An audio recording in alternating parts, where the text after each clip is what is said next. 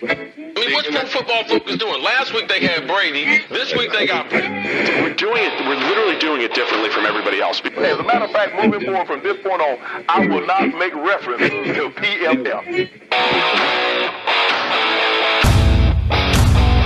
Do you not understand that they are that way because you're Joe Flacco? And you just like to discredit things that people deserve credit for. That you can't possibly be expected to defend that. Talk about the game, Sam. So Who cares about what people think about us? Yeah, I like football, I like football season, all the things that go with it.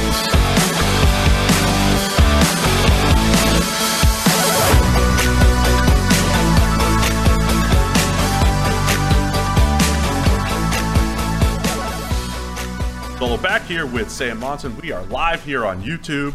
Thanks to everybody for tuning in to our midweek show where we just talk about whatever whatever's happening. Mm-hmm. And there are some things happening in the NFL.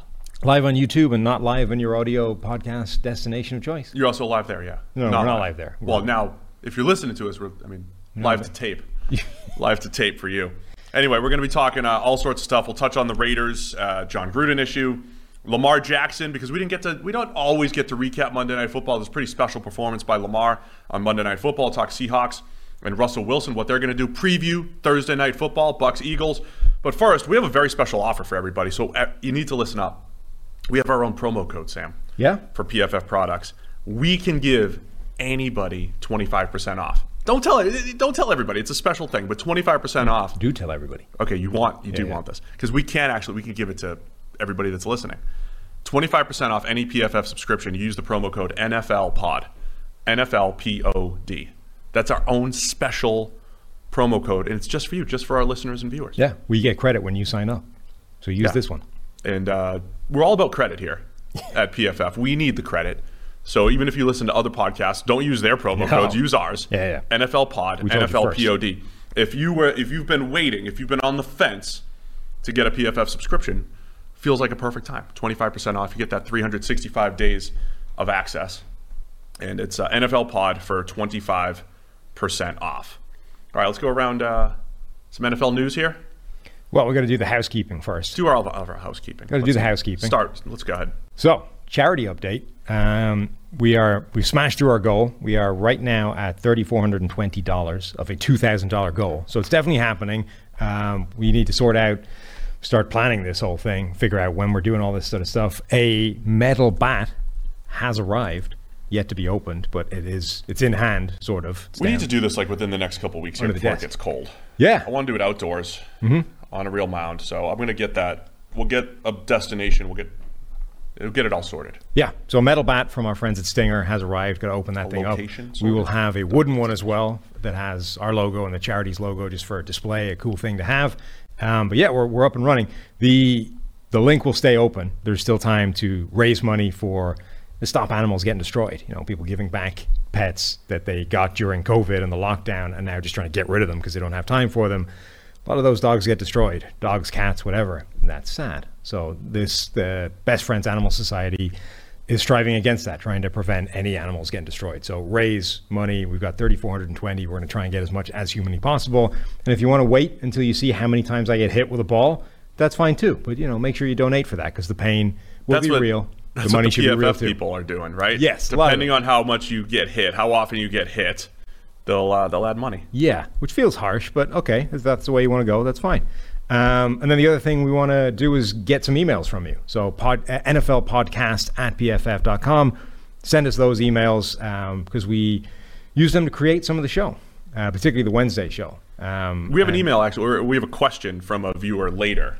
Yeah, we're going to answer too. Right.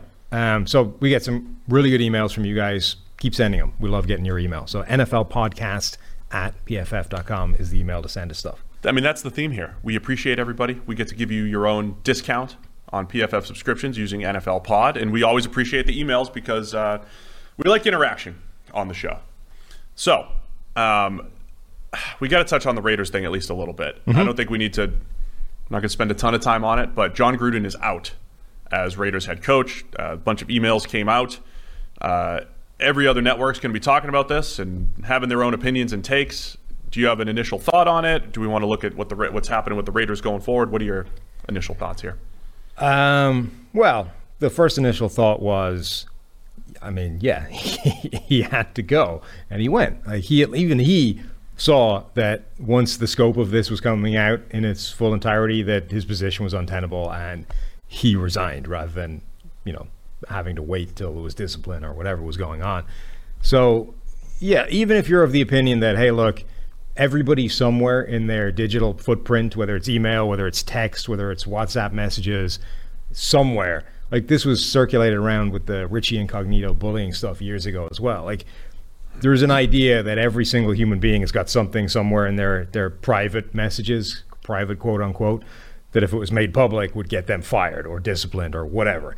Even if you're of the opinion that that is true, they don't complete like the set. They don't hit, you know, insult bingo. They don't manage to ta tag every human being in the world and just light them on fire the Insult way bingo. yeah, the way Gruden's emails appear to did. So even by that standards, what he did and what he put down was way over the line, and there's really no defending that. I think it's it feels like a waste of time and effort to try and do it. So it happened. It's whether whatever the motivations of where those leaks were coming from, it's done. Gruden's been got, and he's out. So now you've got the Raiders, who are without a head coach, Mike Mayock still in situ, and a season that was beginning to wobble anyway after such a good start um, now is is kind of really up in the air. Yeah, I'm interested in the the Mayock angle here because he he joined Gruden was after year one, right? For um, Gruden's tenure there. The Reggie McKenzie relationship soured, Right. And then they moved him off and uh, moved him out and got uh, Mayock in. And we spend so much of our time, the whole offseason, talking team building, talking strategy. What do you do here? Free agency and the whole thing. And Gruden had a lot of power in that All area. power, yeah. We don't know how much Mike Mayock really had as far as power, the player evaluation part of it. We've also spoken here. The Raiders had a chance to completely reshape their organization from a football standpoint a couple years ago because of the Khalil Mack trade, because of all of those first round picks and they really have not hit on a first round pick. And the early returns on Alex Leatherwood this year aren't great, but it's early, fine. But they haven't hit on any of these first round picks, including Josh Jacobs. How, whatever, however you want to define hit or miss, they drafted a running back where even if Jacobs is great, it's not moving the needle enough to justify it. So that would be what I'm curious about here. Is it, is Mayock going to be the guy going forward? Will he continue to have power, and what does that what does that look like for the Raiders? Well, certainly short term, there's a power, there's a shift in the dynamic because Gruden had final say. Gruden had ultimate power in all of these things. Now Mayock has now Mayock has that. Um, it might only be for a short term thing until they hire a new head coach, or even if he survives that. But for the moment, for the first time in his tenure with the Raiders, Mike Mayock actually has final say on all the things that a GM typically has final say on. So, you know, he it feels like he was probably going to get made a scapegoat if things went south and there was some blame needed to be thrown somewhere because Gruden was sitting there with a 10-year contract. You know, the the talent hasn't the talent acquisition hasn't gone well, so let's blame blame the GM. Blame the talent guy, keep on trucking with everything else. Now, like Mayock has a chance to be like, "Well, I never had say on any of this stuff. Final say." you know, this is how I want to do things. You know, give me a while to, I'll, I'll go find your next head coach for you and you know, give me a chance to actually run this thing the way a GM typically does. So I'm curious to see if Mike Mayock actually gets a shot to do the job that he's been hired for, or if he was only ever, you know, a, a right hand man for Jon Gruden and they're going to completely clean house within the organization. Yeah, I'm with you. I want to see what that looks like. So far, the Raiders right now, if you just have Premium Stats 2.0, which you can get for 25% off now using the NFL Pod promo code, uh, Raiders are 14th in our overall grades, and we've discussed uh, quite a bit about the rejuvenation on the defensive side of the ball from a pass rush and coverage standpoint. Uh, I want to give the Raiders credit from a team building standpoint. We've done this before too, but uh, Casey Hayward, maybe the best free agent addition so far this offseason. Yannick Ngakoue has been fantastic. Nate Hobbs has been a fantastic uh, fifth round pick at corner who has stepped into that system, played the slot extremely well. So uh, even though we didn't love a lot of what they've done defensively, so far so good, I would say, for the Raiders. I also wonder how much, supposedly they knew a lot about this. The emails, they knew something on Friday Yeah. that things were going to be coming out. And I asked, I mean, I think I, I was at a loss for words when I was like, what happened to the Raiders on Monday morning? I do wonder how much you know this was uh, an issue, distraction, or whatever you want to call it for their performance last week against the Bears. Yeah, I mean, it kind of helped, right? I don't know how much of an impact it actually had, but it, it, it certainly wasn't going to help whatever they were trying to do. Um, PFF's power rankings right now has them at 19th. And they're right around a bunch of other teams that kind of started off hot and then collapsed over the last couple of weeks. So Denver are there, uh, Carolina are in the same kind of area. The Colts, who we expected to be better, like that's the sort of the, the area where all these teams that flattered to deceive but have since hit stony ground reside. And like the Raiders have got some challenges now over the next few weeks to try and right the ship. because it's Wednesday and we can just go wherever we want with these things. By the way, uh, Eric Eager, he put in one of our chats. This is the first time the Chiefs have not been atop the power rankings since when? Was it late 2019? Long time ago, yeah. Uh, because remember in 2019, remember they won the Super Bowl, and this is this is why when when you emotionally react to everything that you see from uh, is this team good, not good standpoint, you, you kind of miss the boat here. Of all the Mahomes seasons, the year that they won the Super Bowl was probably the most uneven one, right? Like he got hurt during the season. It looks like they might lose it. They they lost some games that they definitely should have won, and then the Chiefs, you know, they go on their run and they win the Super Bowl.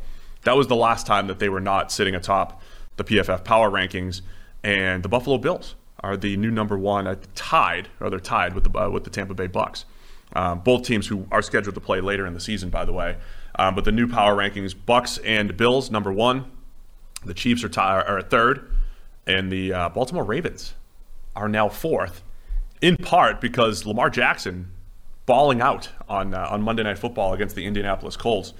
What do you think of that Lamar performance? Just did not miss in the second half. Incredible comeback by the Ravens. Yeah, he was really good. Right up, in, other, other than the random fumble at the one yard line, which is like the third or fourth time he's done that in Yeah. recent memory. That, that is the one thing because he's he's already getting a lot of MVP hype. We'll talk about his credentials so far. He has fumbled to lose pretty much. To, he lost the game, however you want to look at it. But his fumble in overtime lost the Week One game against the Raiders. He had another fumble late in that game, and he had this fumble at the one yard line against the Colts. Like all that stuff's rolled into this evaluation, and that's why Lamar's PFF run grade. Even though when he runs it, he's great. The fumbles are baked into that, so he's Right. not an elite runner from a grading standpoint. and right those now. are like such huge high leverage plays. Like that that play, um, very almost, but for a ridiculous interpretation of the rule. That play very almost was a 14 point swing. Like it was right, right. running it pretty in much from the one yard line to they returned it all the way for a touchdown. Now they took the touchdown off the board when they decided that the, the lateral went forward. Um, but that was that play, like fumbling the ball away, which by the way was not like nobody forced it. He just tried to switch hands and lost the handle. Like that play almost was a complete 14 point swing in a game. That I mean that's huge. That's as big as it gets.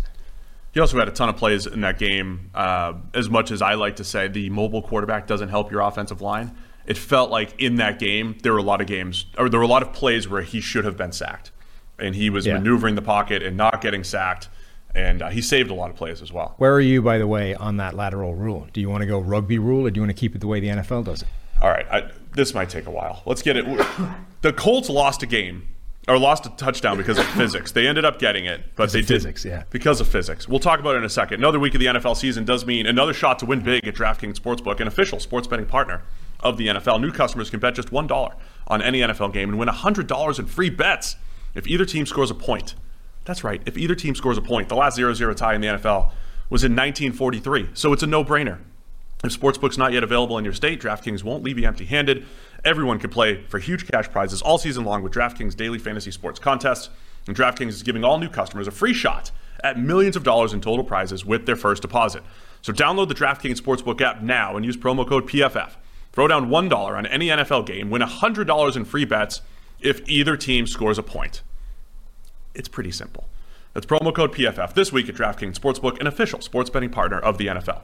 Must be 21 or older, New Jersey, Indiana, or Pennsylvania only. New customers only. Minimum $5 deposit, deposit and $1 wager required. One per customer. Restrictions apply. See DraftKings.com slash sportsbook for details. Gambling problem? Call 1-800-GAMBLER. So what happened on the pitch? You have two people moving mm-hmm. through space. One guy tosses it backwards, mm-hmm. but because of the momentum of him running forward, the touch point from the throw to the actual touch point of when the other his teammate Darius Leonard throws it to Isaiah Rogers. When Rogers touched it, technically the ball moved forward. I, I think that should have been considered a lateral. I think the player should throw it backwards in relation to where they are. So rugby has been did. dealing with this for years because it happens obviously a lot is more. like your time to shine That's your standard pass, Your right? time to shine. So rugby is essentially determined that if the ball travels backwards out of the player's hand, That's what I would do. it's backwards, even if the ball itself travels forwards Yes. between being caught to the next guy. That's what I would And I think the thing is, it's easier to hide in rugby because the the, the the lines there's only like four of them on the field, right? So the chances of the ball like crossing a line when a guy passes it are fairly small. Whereas in the NFL, there's obviously a yard marker every yard, and it's way more obvious when the ball does actually travel forwards. Um, so they picked up on it like pretty soon, even though like there aren't that many laterals that happen. But I think that's a better way of doing it, right? Like if you pitch it backwards, it's a lateral, even if your momentum actually carries the ball forwards. That's just the way it should be, right? It went backwards relative to the other guy that was trying to catch it. So it's it's good. All fair. So you think it was fine? I think they should let it go. Rugby rules. Yeah, I don't think you should call it a forward pass even if it travels. What does the rule say? Because again, if you say the player has to throw it backwards, Yeah. that's what Darius Leonard did. He threw it backwards. Yes. And then physics brought it forward. Yes. Dang, fix it, physics. Damn physics. So I uh, always yeah, knew physics sucked. I don't know. I haven't actually looked at what the the wording is in the NFL rule book, but like rugby specifically introduced the phrase like backwards out of the hand to solve that problem. backwards out of the hand. I think I like I like that. That's the way to do it. Um, lo- going back to Lamar and the again, I always joke if you if you have a great game on prime time, boom, MVP. You know, it's it's just you you you you vault to the top of the MVP race. Lamar may have deserved it though after this one. So he's up to number six in overall PFF QB grades, 87.2 passing grade. That's uh, also I think sixth in the NFL, fifth in the NFL right now. Um, traditional stats are up there. Again, his run grade is down, not because he hasn't been great at running, it's because he's fumbled the ball too much. But what a finish statistically 37 for 43 for 442 yards and four touchdowns. And, and that includes in overtime, they drive down and score a touchdown. The most important thing I think for Lamar the last couple of weeks is we have now seen a few games in fairly rapid succession where they have been put in situations where he needed to pass. Mm-hmm. And not just like needed to pass off the back of all the running stuff they do, like i obvious pass down situations where he just had to drop back and pass the football. There was no, you know, faking the run, there was no uh, play action, none of the complex stuff that hides or kind of creates these open throws. They just said the offense right now is you in a drop back passing system. And in the past, that's when the wheels have fallen off. And you get all those Lamar haters saying, well, if he could just pass the ball, he'd be a great quarterback. But since he can't, we know it's only a matter of time before they come unstuck against a good team in the playoffs. And he's not, he's not a Mahomes, he's not a whatever.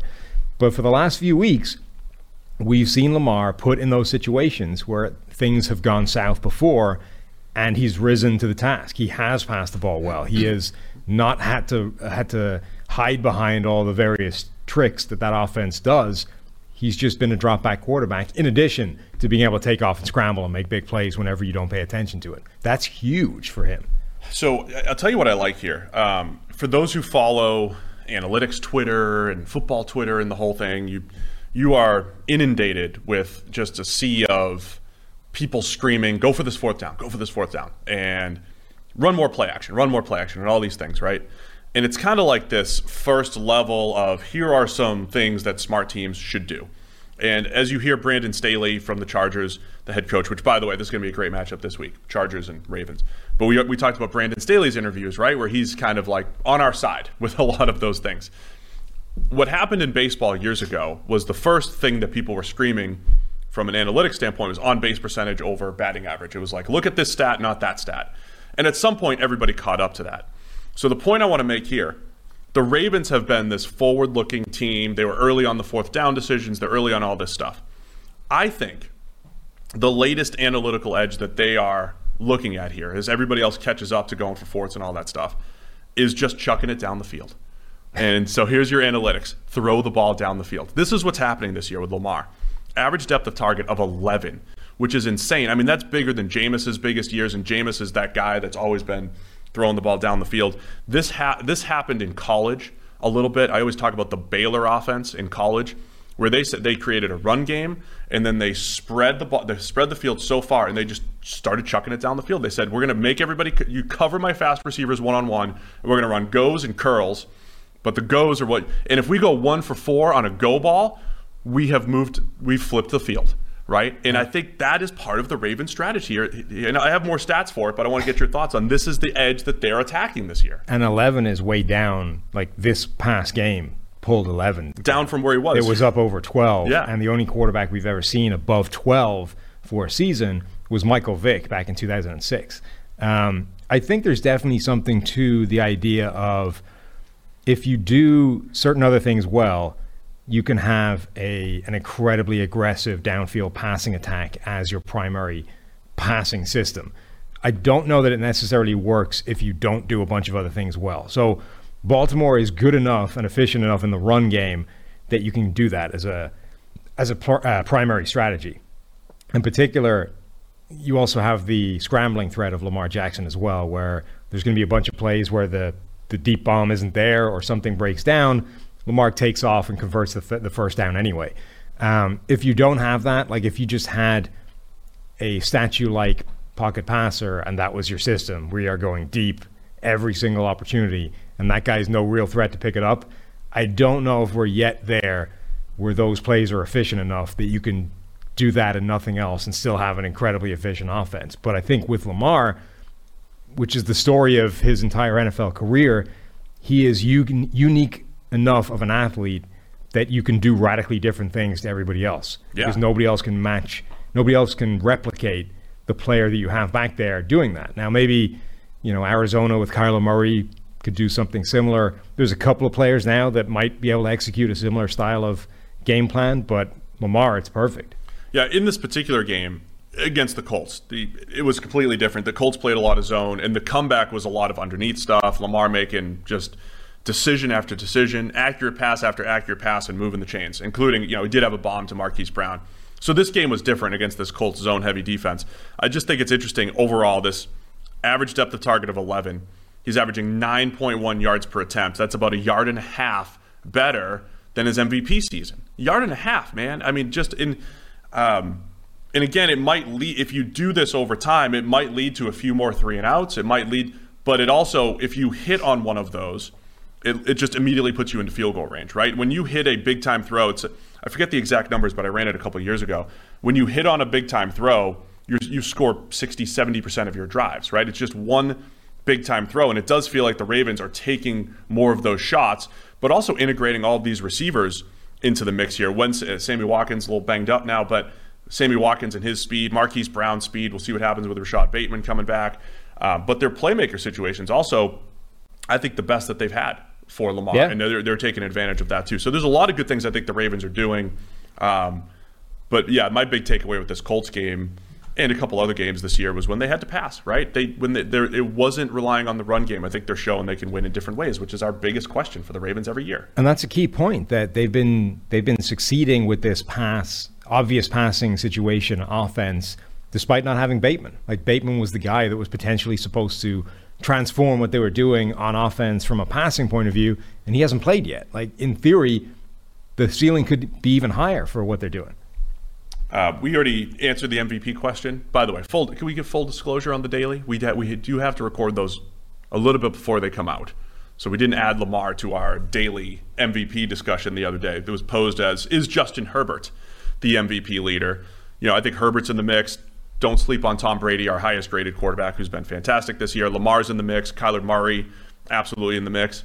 Maybe Derrick Henry, but uh, we did answer a lot of the MVP questions on uh, yeah. Tuesday morning. Tom Brady. Tom Brady's overall PFF grade is three points higher than any other quarterback. And Which is pretty higher you go significant at this scale, point in the season. The higher you go in the scale, the harder it is to get three points higher than anybody else. Yeah. So for Brady to be at 93.4 and nobody else to be above 90.3, I would find it pretty hard to give the MVP award to anybody else. He's also the only quarterback above 90 from a passing grade standpoint. Russell Wilson's at 89.5, Kirk Cousins at 88. Then you're Herbert 87.6, 87.2 for Lamar. Um, like Brady is just far and away the best graded player. And even in the loss to the Rams, where everything kind of went south, Brady played well. Yeah, he still played pretty well in that game. And don't worry, because it's it's all about primetime games, and he has one against the Eagles, which we'll preview later in the show. It almost feels like Thursday shouldn't count as prime time. Yeah, Thursday's not always prime time. It's not it's not like the the real bright lights. of- Prime time, but it's not prime day. You It's not prime day. That's right. But it is football season, baby. And you know what that means. I'm just reading what they tell me.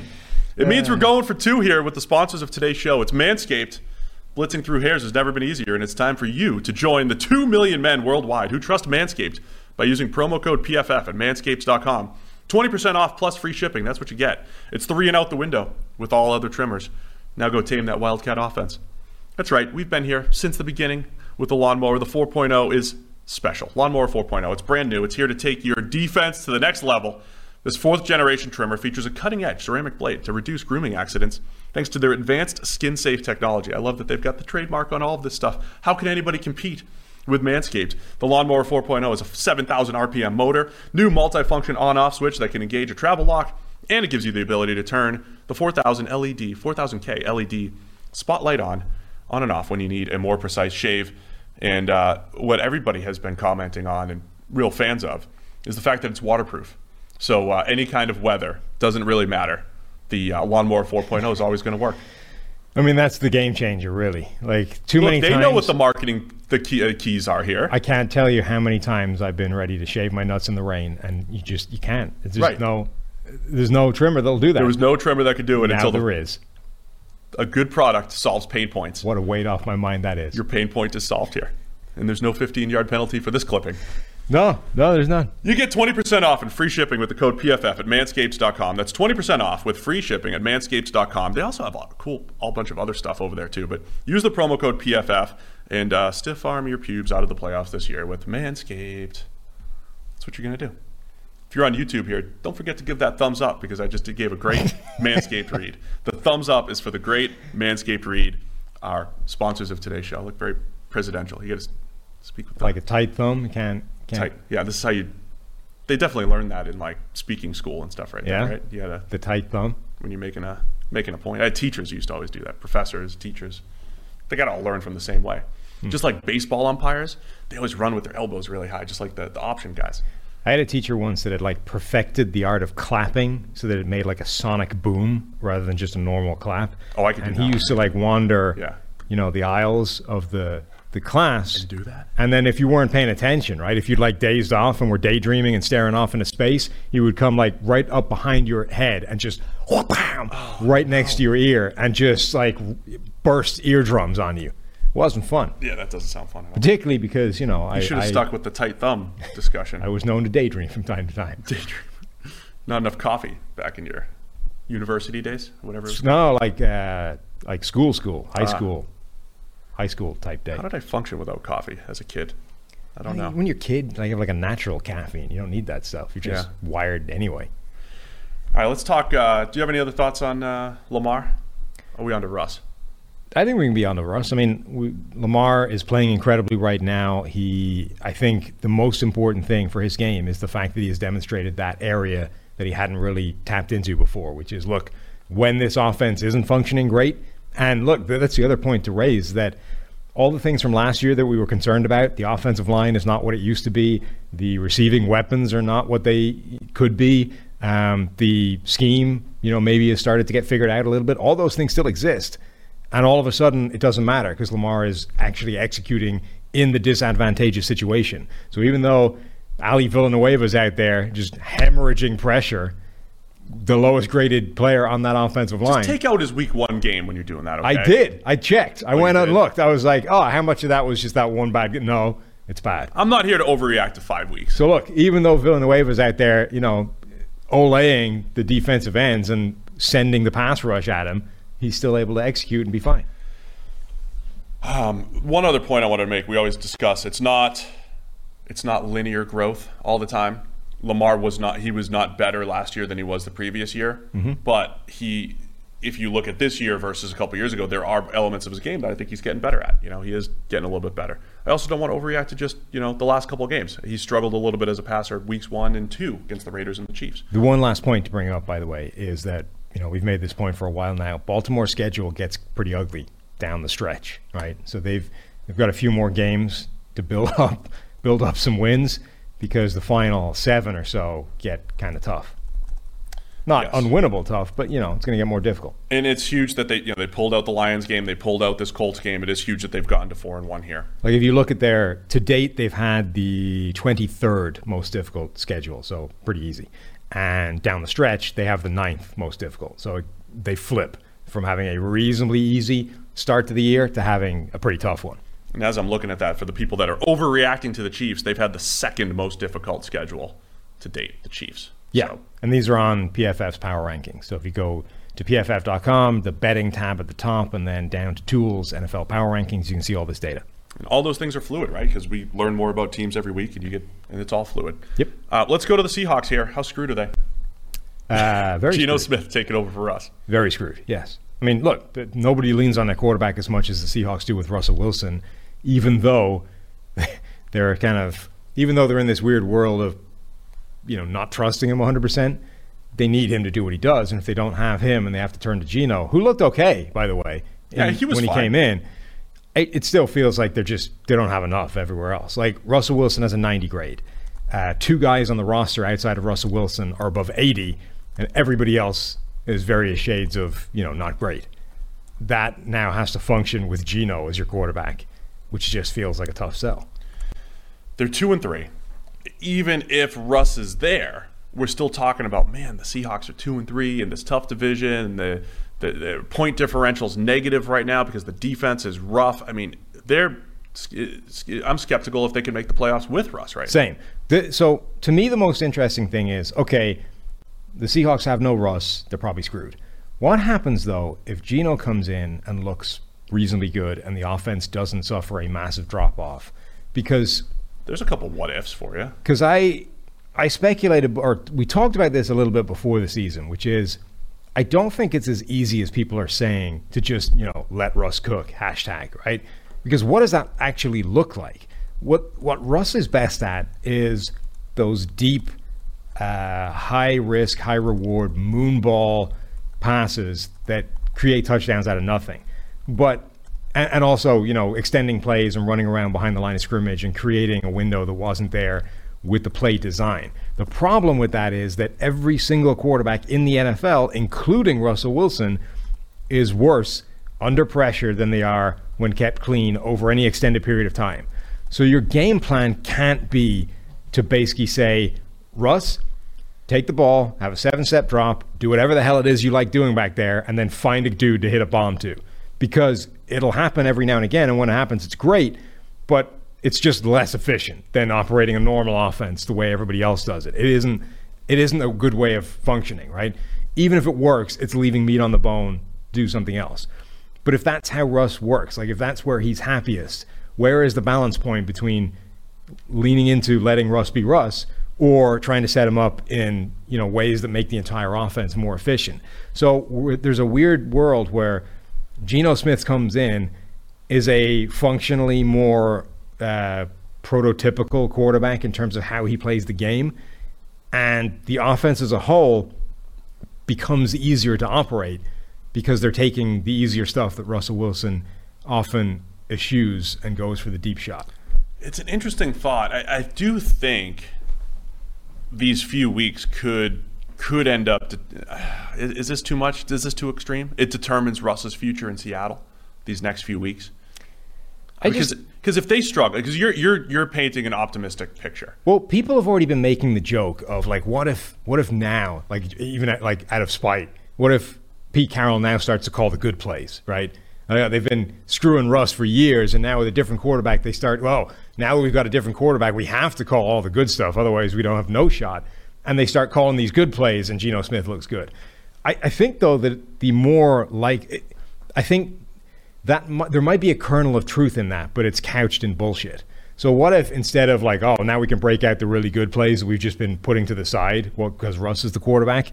What if the motivation is essentially now we have a quarterback who doesn't excel at the crazy high variance stuff that nobody is good at except Russell Wilson.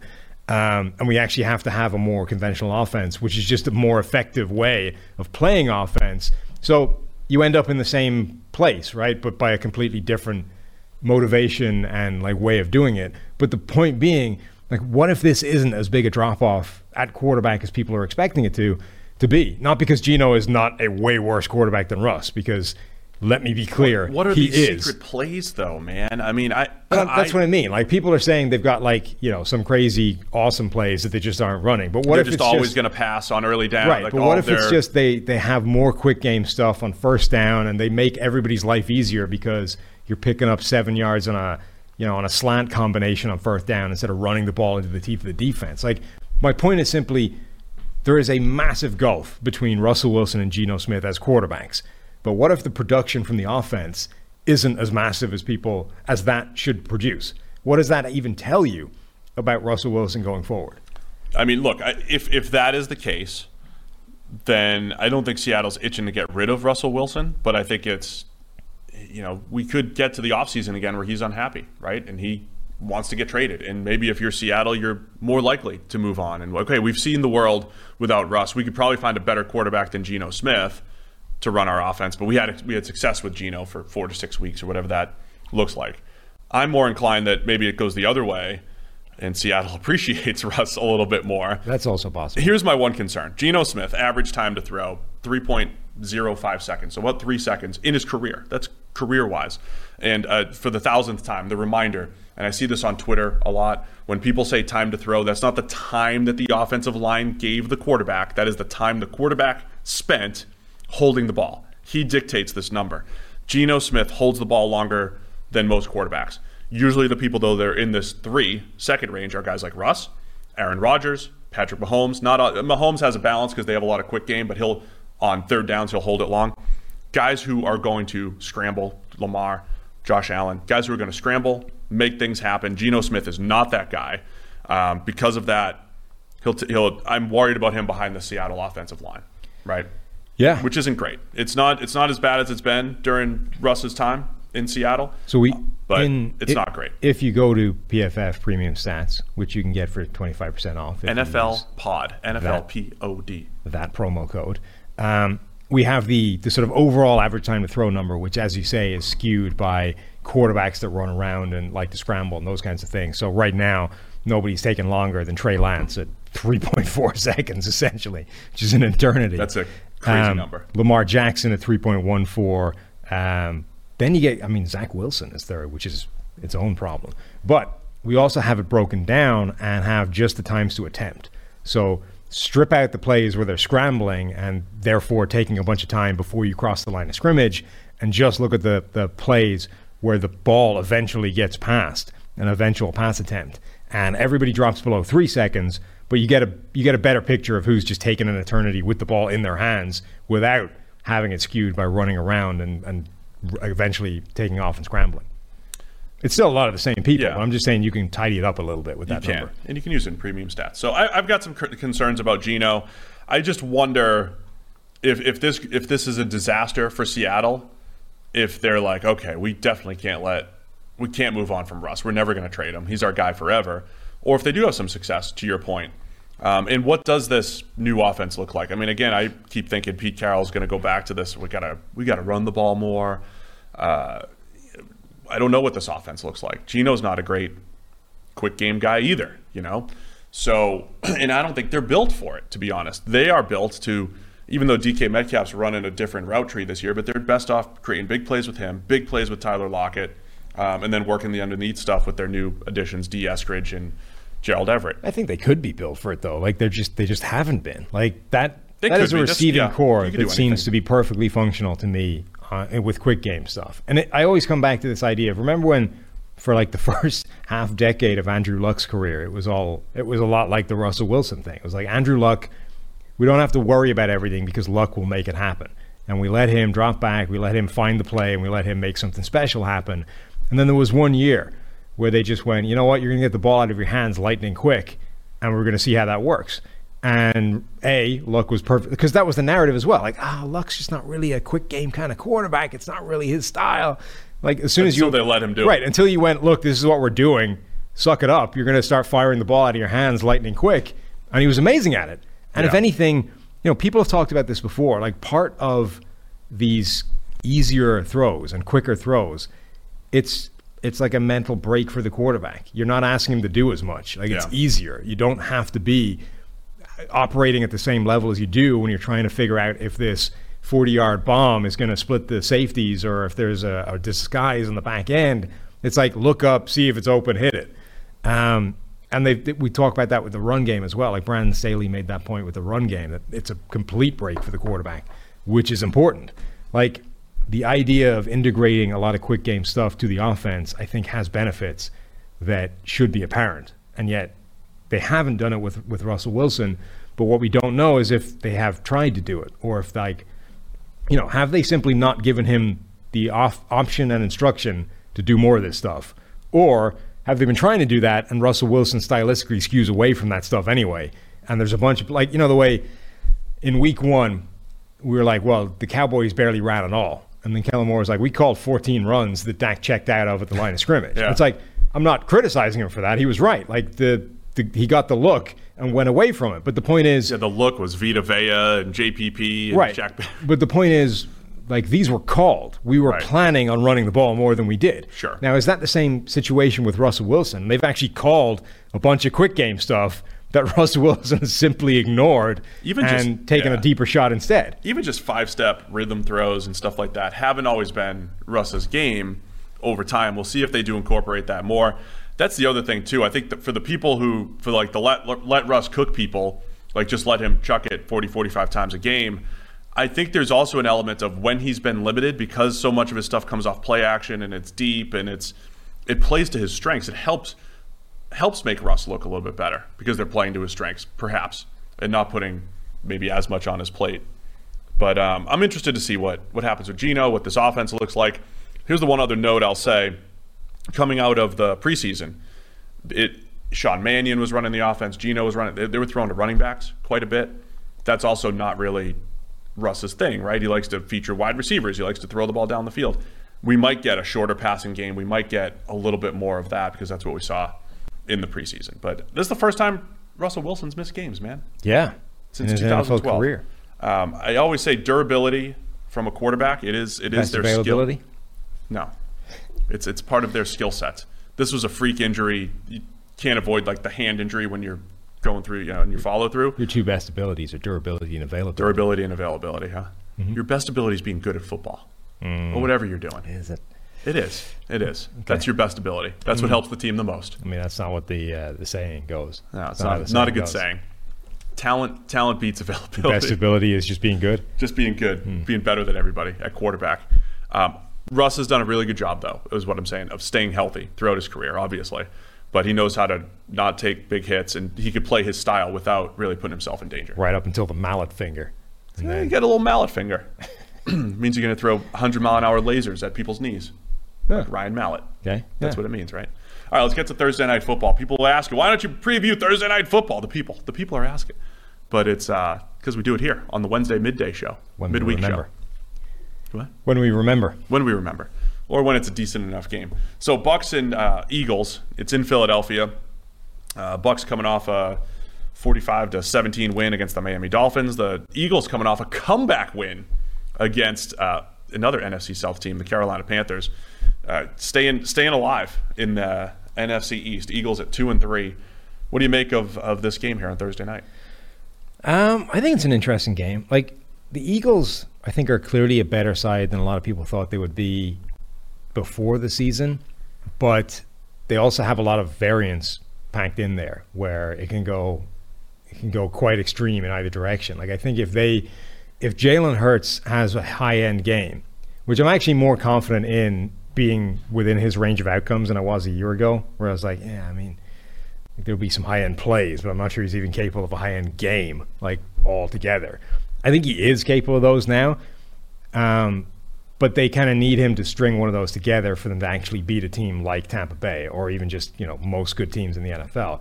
And there's so many of those plays that he's been leaving on the table the last few weeks. You know, week one was incredible, but it was against the Atlanta Falcons defense. Since then, he's left a bunch of those plays on the table. And if they hit on them, like they've had a bunch of bombs to um, DeVonta Smith that he hasn't connected on. He's missed Jalen Reagor a couple of times. There have been a huge amount of plays, and they're those field flipping plays that we talk about with Lamar Jackson.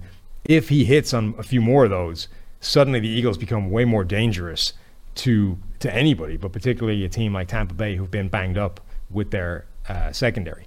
Yeah, Tampa Bay's coverage grade just continues to drop. They're down to 14th now in the NFL. But they're finally getting some of those players back. Like Jamel Dean is full participant in practice, should be getting back. That will help. Yeah, it should help. They've they've faced. Um, I saw people talking about this too. I mean, the Bucs are on pace to give up the fewest rushing yards like in NFL history, Despite the 17th game. despite the 17th game. And the Eagles, as much as I thought they were going to be the high floor, Jalen Hurts in the run game type of offense, they part of it's game flow, having to play catch up against the Cowboys and the Chiefs, and last week against the Panthers, they've had to play from behind. But it's been a really pass centric offense in Philadelphia, so you're probably going to see more of that. I do think that is the way to attack the Bucs. Uh, You know, the reason why Dak was checking out of those checking out of those plays is the Bucs like to pack the box, make you throw the ball out on the perimeter.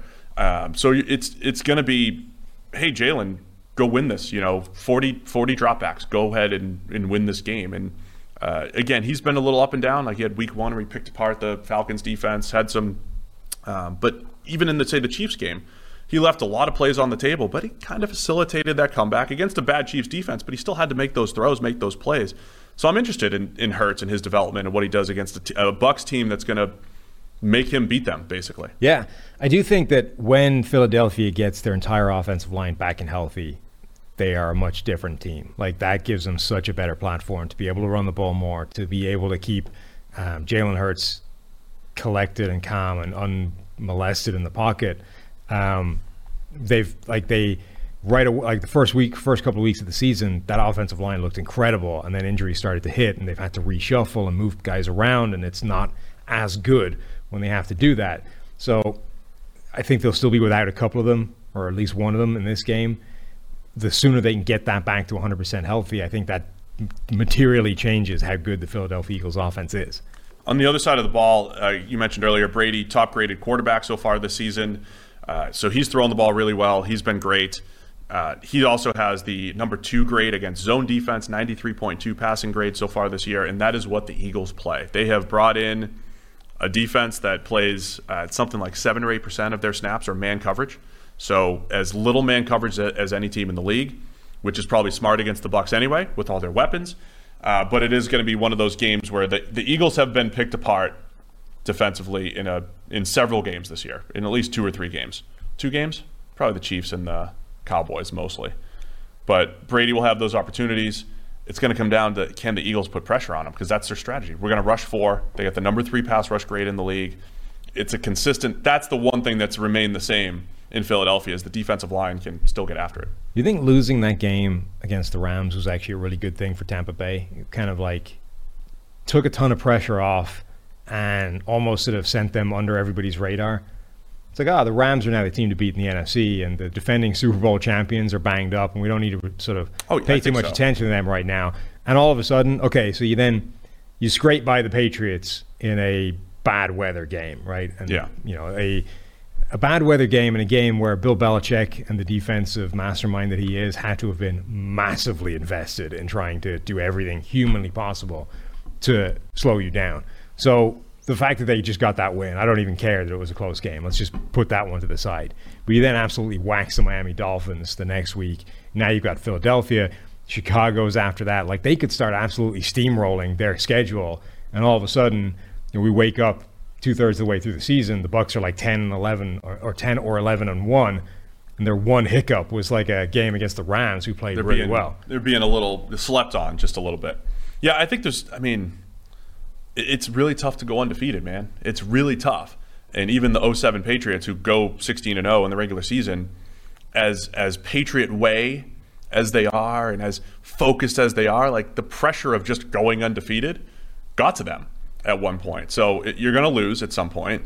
It's okay to lose a game, and I think that's why I still, after the Rams game, said the Bucs are probably the best team in the NFC at the end of the at the end of the day, and I think they will be, uh, unless they beat themselves. You know, unless Brady slows down, they have injuries offensively, or if that secondary gets so depleted and so hurt that it comes back to bite. But like you said, some of those injuries, Yeah, You know, I mean, that, they're coming so back. That's going to end up being a strength because those guys are already coming back now, and you bolstered it with Richard Sherman, who is a pretty good emergency, you know, insurance policy. Still trying to get his football legs under him. Right. And even if he never gets those back, like even if he doesn't get back to being anything like the same player he was before, it's still a lot better than like turning to some guy you just activated off the practice squad from nowhere. Like Sherman's experience and savvy and knowledge is going to take him a long way in an important game versus a guy that just isn't up to that level. The one other piece here for the Bucs, uh, I don't think Gronk. uh, Gronk, they're they're flying. Uh, they're they're flying out there today, I believe it is. So he's like a. Is he on the plane? Did not participate in practice. The last report probably isn't going to play. Probably isn't going to play. Right? He's got the cracked ribs. They've actually run the ball better and more efficiently the last couple weeks. Leonard Fournette looked decent these last couple weeks. He's actually forcing a few missed tackles. I don't know if that. We don't want to overrate a couple games, but he just looks a little bit better. It's an added weapon because he has been so clunky catching the football. But Brady trusts him, and it's just another, you know, yeah, you want to throw the ball to Antonio Brown, Mike Evans, and Chris Godwin and everybody, but it's just more. That's why Brady threw for 400 yards and 25 first downs the other day because Fournette was a part of it as well. So the Bucs could be getting even more dangerous here. It's also a really fun matchup in the trenches between Philadelphia's defense and, and Tampa Bay's offensive line. Yes. Which has been a good unit. Um, Philadelphia's defense has been really good as well. Like the Brandon Graham obviously gets injured. Fletcher Cox, I think, is kind of on the way out at this point, but those guys are being replaced by the players that they've sort of stockpiled in recent years. Javon Hargrave is playing out of his mind right now um, in that kind of Fletcher Cox power rusher type of role. Josh Sweat has 13 total pressures and a, really good pass rushing grade right now as well. Like they've got players that are generating pressure, like Derek Barnett. Derek Barnett is in the world of uh, like Harold Landry. Both those guys kind of disappointing compared to what we thought they would be in the NFL, and yet both just continue to kind of truck along and get a ton of pressure Yeah. without ever grading well. I'm not quite sure how they achieve that, um, but they're getting pressure from a, a lot of different sources at this point and making an impact up front. By all accounts, that's the Eagles' strategy has been pretty consistent, though, right? We're going to play zone defense. We're going to make you. Uh, we're going to try to avoid giving up big plays, continue to earn it, you know, going down the field and trusting that defensive front to win. So that battle will be huge. If the Eagles do end up getting to that, even a 30% pressure rate on Brady, 30, 35% pressure rate on Brady, then they might have, they might have a shot here. Uh, I do like the Bucs to win. You know, I think they're a, they're a much better team. I didn't get the line on this one just yet. Did you get the line on this? Uh, I will click on it now. Seven.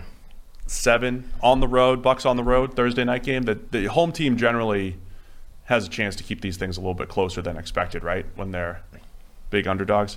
Philadelphia could keep it close and cover. Yeah, the number two team against the number 26 team in PFF's power rankings. Uh, Tied for defense. first, Bucs actually. Okay. Tied Defense is a lot closer. Uh, their offense, it's one against 18. I think ultimately, like Philadelphia might keep it close for a while. I then think Tampa Bay pulls away and covers the seven. All right, give me Bucs Bucs win and cover as well. Uh, Brady's got a banged up thumb, but he should be full go, should be fine. Hit it. He hit another. That was three quarterbacks: Russ, Stafford, same game, and then Brady all hit their hand on a defender. Uh, Russ obviously the worst with the mallet finger. The mallet finger. Get the mallet finger. All right, we're gonna wrap it up with. Uh, we had a question. Where did this? Oh, we do have breaking news actually. Oh, yeah? Uh, Paul Gutierrez from ESPN just spoke with Raiders owner Mark Davis. He says, I have no comment. Ask the NFL. They have all the answers. Uh, that was the quote. But the other part of this tweet that is significant and answers our question earlier also confirmed that Mike Mayock remains GM and now has 51% control of roster decisions What? with interim coach, uh, is it Rick, Rich uh, Bisaccia? How do you determine a 51%? What? what? Well, because what the old breakdown was Gruden was 51%. Okay, but Mayock- 51 is 100 in this scenario. Like, it, this is. Yeah, it's like owner. It's like ownership. that. No, it isn't like ownership because you can Mayock sell. just earned two new percentage points here. From four, he goes from forty nine percent control to fifty one percent. That's the most ridiculous thing I've ever heard. It, this What is not. just starts cutting? This is not a percentage thing. This is a binary. Do you have final say or or, not? Yes or no. So it sounds like yes, I do. That's 100% of the decision making ability. Like Rich might be able to chip in and throw his opinion in there. He can but chip in forty nine percent of the opinion. right? But ultimately, I'm going to say, sorry, we're doing it my way. Like that. There's no 51-49 in decision making and personnel in the NFL. There is, do you have final say or not? So Gruden- yes or no. So what this tells us is it confirms what we had, what we all knew. Gruden did. He had 50, only 51%, Sam. Didn't have a 100. Only 51%. Okay. Gruden had final say, and now Mike Mayock has final say Right. on roster decisions. Okay. I already knew that, and I'm not buying any of the additional information, which is 5149. You don't care about a- the 5149. Well, I care about it in terms of it's absurd. It's just yay or nay. What does 51% mean? Because if you sell sh- shares, you only get 51, but you don't have 100%. You have 51%. Yeah, the way it differs from, you know, shares in a company is you can sell those and it makes a material difference. It's not the decision making part is the same. Maybe Mayock can sell some of his decision making power. You along. think? You know, like if his daughter, Leo wants 10%, he could throw it to her. Then he'd lose power. Yeah. But the Mayocks would still have power Okay. over Rich. Anyway, Mayock's making the decisions for the Raiders. Uh, thanks to everybody on YouTube. Give us that thumbs up. Don't forget, it helps it go viral.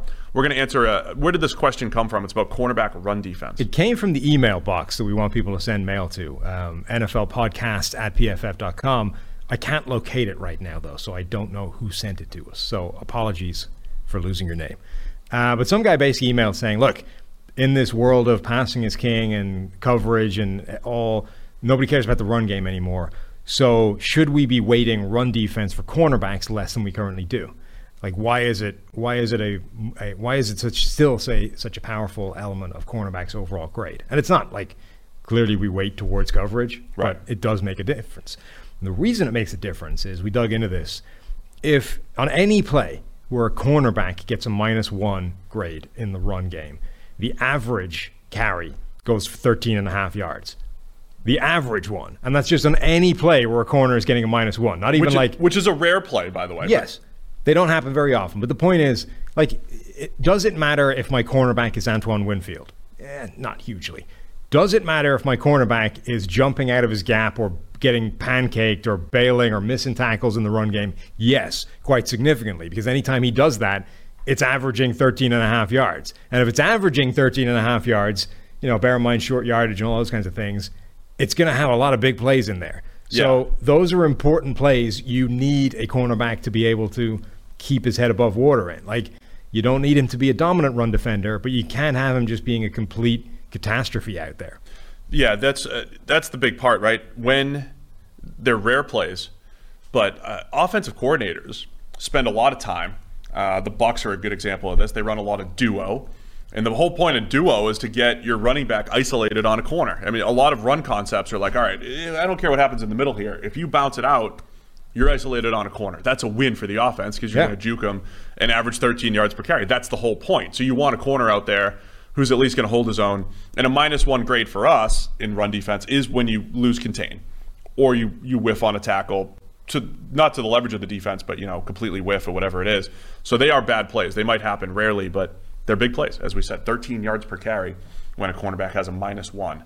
And uh, think about that if you know giving up 13 yards per catch would be pretty significant. Most corners give up less than that. So when they have a bad play in the run game, it is as significant as a poor play in coverage, even though they just happen a lot less. Yep. So there you go. Good show, man. We're right around an hour. That's perfect. Tyler tells me there was uh, some Sam Monson for Raiders head coach talk going on the YouTube chat. Really? I'm in if I can if I get Mark Davis's new house. I'd, I'd do it for that. Would you need uh, 51% control to take that job, or you just want the house? I'm okay with 49%. May I can uh, Even though it's really 0%. Yeah, I'm just, I I just, I'm just gonna go out there and coach Steve. I'm gonna take the ingredients I'm given. I'm gonna cook up something special. What would you cook up with this? With uh, Now I'm curious. You going to run my coverage scheme that I talked about? Just No, God, no, cover the no. We want, map. we want to win. You don't want to cover the heat map. I, I don't want to. No, I don't. you like Gus, Gus Bradley's uh, cover three variations here? I don't want to take input from you. Okay. I feel that would be disadvantageous to us winning games. What would you do with Damon Arnette with your 49%? Cut him. with your 49% decision. Uh-huh. What if uh, what if Mayock says, "Well, I'm not cutting him. Well, you see, you have a. I would, I would appeal to Mike. He's 49% cut." I would appeal to Mike that look, this is a rare opportunity to be able to get rid of all the dead weight and blame it on the other guy. That doesn't come around very often, right? Like usually you're stuck with what you got. So a power like, move by we can clear by- house here and blame somebody else. and by himself, even if even if he wanted all these players, Mm-hmm. Yeah, yeah, that's what I'm saying. Look, get rid of everybody. Mike's going to come in. He's going to say, "Look, that was actually my guy. Like that was my call." My, look, look, Mike. Shh. Nobody else needs to know that. Yes. Like we can cut his ass tomorrow and just blame the last guy in the building. They don't need to know that you were the one pushing this. So that's what you would do. That's huh? what I do, like face to face. Like, look, Mike, let me let me let me get you. So Mayock's going to buy himself this. Mm-hmm. three or four more years here by putting all the blame on Gruden. Yeah. Never mentioning him by name because that would be classless. You have to like insinuate it. Like, look, Yeah. look, we were dealt. Some mistakes were made in the past, and we're going to move on past those mistakes. We're not going to point fingers, but this is all about moving forward now. And to Hey. do that, we have to cut all these guys that suck. I appreciate that you're my podcast partner. I know you'd never hang me out to dry. you just want 51% control of the podcast. I'm and willing then- to give you 51%. I'm just going to light you up behind your back. That's how it works. Yeah, I can tell. Pretty stand-up guy you are here, Sam. Things went wrong on the podcast. Oh yeah, that was uh, that was all Steve's fault. Yeah. No, no, no. You don't mention my name. Oh, don't do. Oh, yeah, do it tactfully. Mistakes were made, but uh, Tall guy, tall guy with the oversized shirt, and he he did it. Right. His I mean, look, mistakes were made. I'm just going to say I, I, I didn't. I only have 49 percent of control. So evidently, the mistakes were made by somebody that has a larger control than that. Look, I love our Wednesday show. We hope you do too. Thanks to everybody for tuning in. We'll be back here tomorrow previewing all of the week six action. And uh, don't forget, we've got 25% off any PFF subscription for you. It's NFL Pod, NFL P O D. Go to pff.com right now, type in the promo code, get you 25% off. Don't know how long we'll have this. This could be the last day that we have it. I'm going to tease that every single time. It's always going to be the last day that we have it. Smart. Anyway, thanks to everybody for tuning in. We'll see you guys tomorrow.